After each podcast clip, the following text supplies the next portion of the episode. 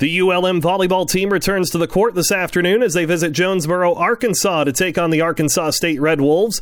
Despite a pair of losses last week, ULM head volleyball coach Charlie Olson says his team is making progress ahead of the midway point in the conference slate. We're still early in our in our conference season. Uh, we understand that um, you know normally, like I mentioned to you last week, we would still be in our preseason trying to figure it out, and that's what we're trying to do. We're trying to figure it out sooner than later, right? But I think we're still before uh, the break.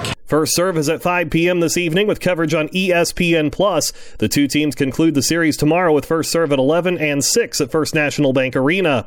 Warhawk football is on the road Saturday at Liberty. Tight end Tyler Lamb says the offense continues to come together. Like every every play we ran, we were confident. Like that fourth down, like you could bet the farm that we were getting that fourth and goal. Like we were scoring. Like you heard the crowd as if we were on defense. We were on offense, and it was so loud. But like we we, we play off of momentum. You know what I'm saying? Like we're that one big play away from winning a game.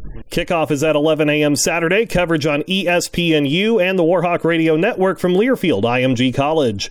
ULM soccer is off until Sunday when they host Little Rock. Sophomore Maddie Garza says having just one match this week has its advantages. I think a week off to train and to get some running in and to rest is amazing for us. I think Sunday we will all be ready. We'll all be ready to play without that Friday game. So um, I think this this week is really important in training and focusing on getting that win on Sunday.